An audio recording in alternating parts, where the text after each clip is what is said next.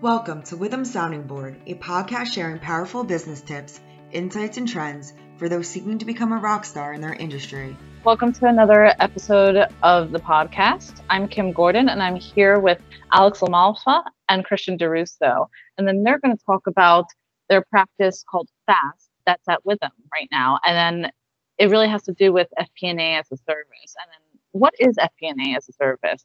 What Christian and I came up with, along with some other help, uh, other people with them, kind of as a way to analyze the business financial data, provide them really high-arching guidance and uh, oversight to kind of how performance is going, corporate performance management. You know, most of these companies, you know, they're under $20 million in revenue. They're, they're not huge companies. They're not going to have the need for a full-time finance person in-house. They're not going to need someone of that specialty. So what we do is we come in and we, uh, we utilize our fast reporting. When you're driving your car, you know, you have all the gauges, you have all the windows, uh, you know, as you're driving your car and, you know, you have your whole dashboard. And we want to act as kind of like the dashboard to the business owner, kind of provide them with overarching analysis and analytics to kind of help them drive their business and make sure that they're, you know, driving towards profitability. Or if they're unprofitable, how can we correct the ship? How can we do a course correction? How can we pivot? And, and our overall mantra or like focus kind of for the service is really just employing analytics to provide financial visibility and aid aid business insight. So pretty much exactly what Alex was saying, just very straight and to the point um, financial dashboards that can really help guide your business in the right direction and really make sure you understand all aspects of the financials and every, everything that you would get from your GAAP reporting, essentially. And then in terms of like what a typical project would look like, so you mentioned the dashboards. What other like what, what else is involved that the company can leverage? So yeah, so we do we do typically like a monthly financial review. So we'll have you know a whole budget to actual analysis. We'll you know provide this on a monthly basis to the clients, prior performance, maybe a trail, trailing twelve months it really depends on what the client needs. It might be analysis on like let's say if it's a construction company, how their uh, you know how their all their contracts are doing. Are they following to costs? Are they overbilling or underbilling? And then from the quarterly perspective, is we have you know we built out this nice KPI dashboard that really gives you a snapshot each quarter of how performance is going. How you know let's say how your debt covenants, how your debt service ratio is, how your current uh, you know your current uh, liabilities and current assets are you know, kind of gives you a lot more insight to your business. Like kind of like that, like that dashboard where you're driving your car, where you have your speedometer and your engine overheating and all that stuff. You know, it kind of helps the business owner on a quarterly basis, at least from the dashboard point of view. You know, help them. That was kind of like our inspiration. Is that you know, we know a lot of companies who, you know, they're not the largest in the world and they could use this type of help. You know, they they have the accountant for the audit, they have the tax professional when they're doing their taxes, but they really have no one to come to and say like, hey, you know, compared to benchmarks or Canada Analytics, are we doing the right thing, or you know, how are we doing with that type of stuff? And that's kind of what we were going for. Is you know, I've spent many years in the Fortune 500s of the world, and I really wanted to bring like that type of best-in-class service that you know I got accustomed to providing as a you know as a finance business partner to you know the organizations I was in. You know these smaller startups, smaller uh, companies that you know let's be honest here, they don't have the headcount or the need of a full-time finance person. And in addition to the dashboards, we could do any type of listen, we could do budgeting, we could do any type of variance analysis they need. We really could do whatever they would need from a finance point of view but at a fraction of, uh, of a headcount, you know, as an hourly basis, we'll call it. Yeah, so we, we kind of offer two parts of the service also, like we mentioned before, the, the monthly dashboards um, and the quarterly dashboards. So the quarterly dashboards really incorporate those gauges and kind of pegs everything to industry benchmarks. So the way we calculate all of that is um, really through the GAAP financial statements that your business would generate, whether you're using your own accountants or Withum outsourced accounting services, Oasis, anything along those lines. And a lot of business owners, entrepreneurs, they're not ex- extremely familiar with the layout of a financial report or how to read and interpret them as someone like a CPA would or anything along those lines. So one thing that we thought was helpful was to create these dashboards directly from the financial statements and clearly lay them out in a simple to read report that'll really highlight what bankers, investors, anything along those lines, credit uh, credit officers looking to see um, what your debt is and anything like that. You'd kind of be able to easily pick it out and highlight that on a monthly and quarterly basis. So Withum can work with you even further um, with our quarterly meetings, and that'll really help you kind of improve on your lagging metrics. So based on the dashboards, you'll see we kind of highlight them from red to yellow to green according to the industry benchmarks, and then show the speedometer would show where you currently lie. So whether that be in the closer to the yellow category or well in the green, knowing that you're fully safe. And being in the red does not necessarily mean that it's a bad thing. It just means that you're taking on a little bit of risk in that area. So, kind of Withum as a trusted advisor, really, our job is to help you kind of move that dial to exactly where you want to be and kind of understand why the dial's in the current place at these at um, at the moment and and how to get you to the place that you want to be. Yeah. So, uh, so you mentioned that this really helps supplement an organization's FP&A role, especially if it's absent from the organization. But in terms of maybe an organization that does have an FP&A role, in the cases where there's a lot of red flags going on, uh, like what red flags would the company look out for where they think they need to get outside help from you guys? So, I mean, really, it could be any type of, you know, it could be maybe a situation where you don't have an experienced professional. Maybe you have like a a junior analyst or someone like that who they you know they know they need like a FP&A type of role. So maybe they hire someone with like you know limited experience who maybe isn't familiar with it. I mean unfortunately it happens but like you know there could be always fraud or something like that. And you know maybe it's our you know our opportunity to kind of come in and you know kind of help them in that regard. But it's really we could you know we could also be leveraged to kind of use this tool to help build them up because a lot of times you know you, the company might be owned by a PE firm and this guy, you know, the, the the sole, you know, finance person might be, you know, they might also be in charge of accounting. They might be in charge of other aspects of like, you know, the, the books. And there's only so many hours in the day. And, you know, PE firms, I mean, they're, they're going to ask questions on how their investments going. And, you know, a tool like this, they can leverage and we could kind of point out like, hey, here are the big variances for the month and kind of prep them. So that way, like when the PE firm calls and says, hey, why do you have a variance in A&P or why do you have a, you know, a employee cost variance or whatever? We kind of preempt them and prepare them to speak and give them kind of build them up and coach them up on how to handle these situations with uh, that type of owner.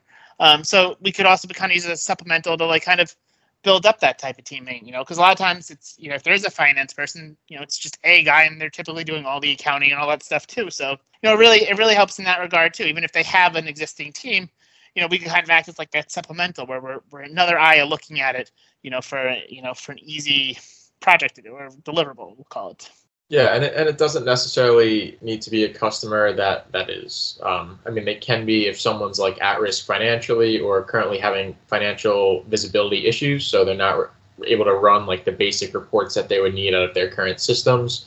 Um, but it could also be a company that doesn't really understand why their revenue is decreasing or just had a transition of leadership or experiencing rapid growth um, anything that would kind of make them feel uncomfortable with the current status of their financial health or make them kind of have questions if they need help in terms of guidance. Um, these reports do a great job at increasing the overall financial health of the organization and packaging the overwhelming, which would be a typical GAAP report, into information that's easy to read and metrics that are clearly laid out in terms of benchmarks and where they can perform better and the reason for their current performance. So it kind of helps Withum act as the trusted advisor through the monthly client meetings and really ensure the financial health of uh, your business is in the right hands and acting optimally. optimally. So it sounds like your practice is almost really key, at least the services are really key to a, a company that wants to grow out of their current mold. So if they're small and they want to get to the medium size, it's really the FP&A function that is the driver there because you're taking that bird's eye view and discussing what changes decision wise need to happen in order to get to that next point. So you're really about growing a business from one point to the other. Yeah, in that in that function, we um, we love to do that with our customers and want to see them grow as much as possible. It could also be from a compliance standpoint, a company that's not necessarily growing at um, increased rates, or even if they are, and they took on increased debt in order to fund that growth, um, and now they have to maintain all their debt covenants with the bank. A lot of these reports maintain those exact records and kind of can help you structure how you want to deal with the bank and various covenants and whether you're hitting them. We could we can help you hit them in terms of the metrics and kind of let you know where you're currently at and how you can get to where you need to be. We, we can also kind of explain and help uh, in the bank conversation with you, explaining why you didn't hit one and why you are technically financially sound, even though you didn't hit your debt to equity ratio that you were expected to within the bank covenant. So. No, I think that I think that's key too. Is that obviously we want companies that are going to grow and stuff, but you know it could also be the, the the converse where revenue is declining. You want to figure out why. It's really overarching, and I think it's kind of key. Is that you know typically like a lot of startups, you know they'll hire that accounting person, that bookkeeping person first, but then they won't do that like that secondary investment until much later on for you know, it might be a Series A round before they hire like a true FP&A type of person, even later, honestly. So, you know, bringing us in and helping us, helping them at that point, you know, we really can act as that trusted advisor and help them and build that relationship with whether it's like, you know, a communication with a bank, listen, when they're going through a, a VC due diligence or something like that, just being a, you know, an additional source of analytics and support for for clients with that um, because that that's huge. That, that's a huge, you know, we our goal is to be that trusted advisor. It's to be that that role. And I look at my clients like I look at like my family. Like they call, I pick up, and I try to treat them as I treat my own, my own family. And honestly, I think you know we, we pride ourselves in that the customer service aspects of it. That also is key. It, this also reminds me of our last conversation in a prior episode where we discussed spend management and how it was a very underestimated component, much like this the need for FP&A, especially in a startup that maybe is focused on just bookkeepers for now or just regular accounting function. And in terms of spend management, how does this come into play? Well, I mean, this is huge if you think about it. We, on a monthly basis, we're doing an analysis to say, like, hey, how are your budget to actuals? How are your budget to prior period? How are your budget to historicals? And that data is huge because you could see, hey, you know why did i have a $20000 increase in travel entertainment? Or you know why were my microsoft aws costs 50% over last year? Stuff like that. I mean it helps us it helps you identify what potential spend management issues you have what companies or maybe what vendors or kind of highlight from a highlight provider and then you could dig in and say like hey maybe i should talk to amazon and renegotiate my aws fees or maybe I should uh, make a new rule where if you're traveling, you can only fly like JetBlue rather than first class on you know Singapore Airs or whatever. Um, you know, obviously an example, but we uh, you know we give you that that point of view that that really good retrospective where they could say kind of that that initial analysis where it kind of breeds that, and then you know the finance function I always find is key in spend management, and that you know, a lot of times finance is the approver. So, you know, when you're working with procurement or whatever, finance always has to sign off on it. So whether you're doing an RFP or, you know, any type of spend management, you know, there's always that finance buy-in when working with supply chain and procurement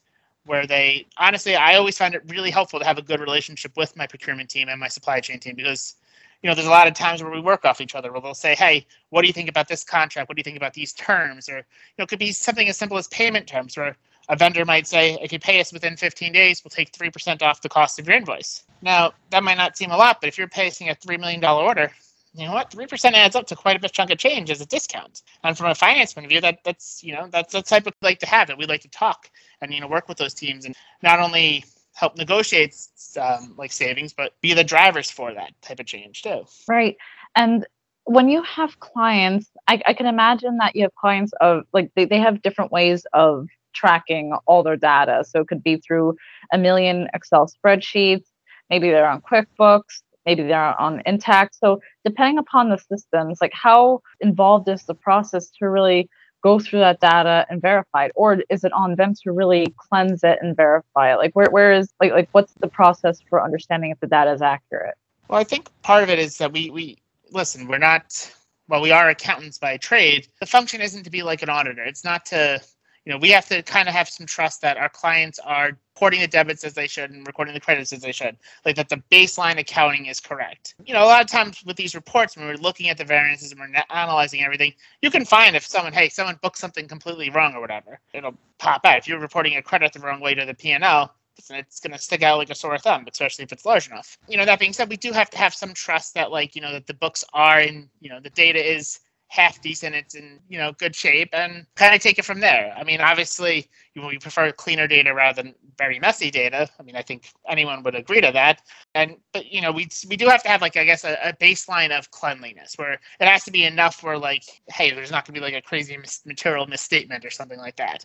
Because I mean, you're only as good as your data. We could do the reports with less data, but then you have to have that kind of that conversation of, hey, we might not be the most you know accurate when when it comes to the yeah, analysis.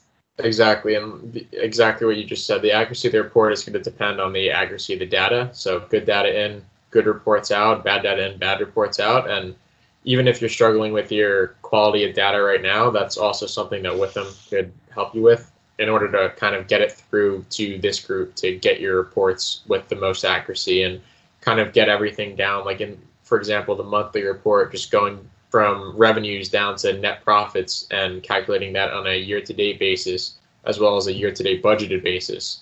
So that'll kind of show the variances within your year-to-date actuals and your year-to-date budget budgeted actuals, and that'll even kind of help you identify some um, areas to dive further in there, whether your direct expenses have increased by X percent over last year and you're not really sure why, or that could be your operating expenses or your taxes, something something along those lines. So once we have the data visibility and um, data accuracy that we need, this report, even though it's not going in and looking at specific line items or trial balance um, lines, it'll really kind of help pull out aspects that you want to touch on and dive further into and give you that opportunity without really having to go through line by line or spend as much time as you would otherwise need to had you not had these simplified dashboards. Yeah. Right. And you know, all all the the talk of data, it really just shows that the client also has to do some preparation to really meet the next step of having a good FP&A report, like you said, a good data in, good data out, or a good report out. So, what what prepping steps would you recommend for the client? So you mentioned that they have to make sure that their data quality is high. Like, how can they ensure that they're in a good place for your services by the time you come around? There, there's kind of twofold. One is I like to typically have clients that have listen that they're not just using Excel, that we're using it at, at the very minimum of like a QuickBooks or Xero, preferably you know other other systems like an Intacct or um, the Microsoft system, Dynamics, or even like a NetSuite. You know, I like to know that we have some good data governance and not just like an Excel spreadsheet because I mean there's less nothing less secure than an Excel spreadsheet when it comes to data governance. You know, so that that's definitely like very important. And then it's a matter of um, like having your books in enough of order, having like, that base bookkeeper, having like that that uh, staff accountant or whatever it is. Just hopefully the client has some type of like audit or review or compilation requirement because I feel like that also kind of forces companies to make sure that they're keeping up with their accounting. Because one of the first things that I always find in a lot of startups is that accounting is one of the last things that they think about. Accounting and dare say HR. You know, they, they focus on like whatever the product is, building like their the minimum viable product or whatever. But accounting is always one of those things that just falls to the wayside. And you know, companies don't realize how important like accounting and finance and having at least a basic structure is, is quite vital. I was working on a client last week, and for the first three years of operations, they they had no accountant. The guy occasionally would put stuff in QuickBooks, and you know he wound up taking a ton of time to you know have a proper accountant rework and redo all of their financials for the past three years. He just hired a basic bookkeeper from the beginning, even if you know an outsourced provider or you know whatnot. You know they would have um, really mitigated a lot of issues. Yeah, and and it's a building block too. Like without without that proper data. And if we're producing reports from those bad data, like the usefulness of the report will clearly not be as good if we're seeing like an inventory turnover ratio that is clearly correct. Um, I mean, we're providing you with the report where we identify that there's issue with, with that data, but the the whole point of the report is to see where that falls in terms of the benchmarks for the industry and get that to where you need it to be. So if the data isn't accurately portraying what your real inventory turnover ratio is, then it's going to be harder for you guys to identify the problem or even know if there was a problem there. So, what's the ideal target market for this service? As long as they have basic accounting and they don't typically have a finance, like an FP&A person in house, although that doesn't actually preclude us from doing any work.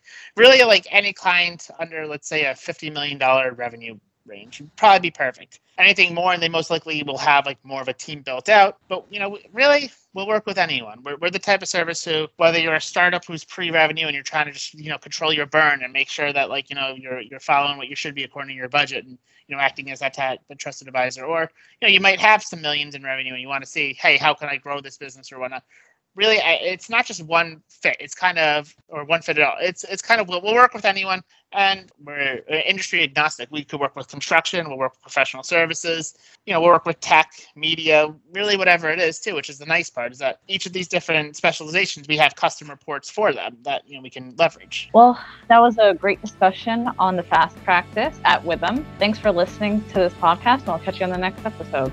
Thanks for joining us be sure to subscribe to our podcast so you'll be first in line to hear what's coming next. Don't want to wait for our next episode? Check us out at withum.com. That's W I T H U M.com.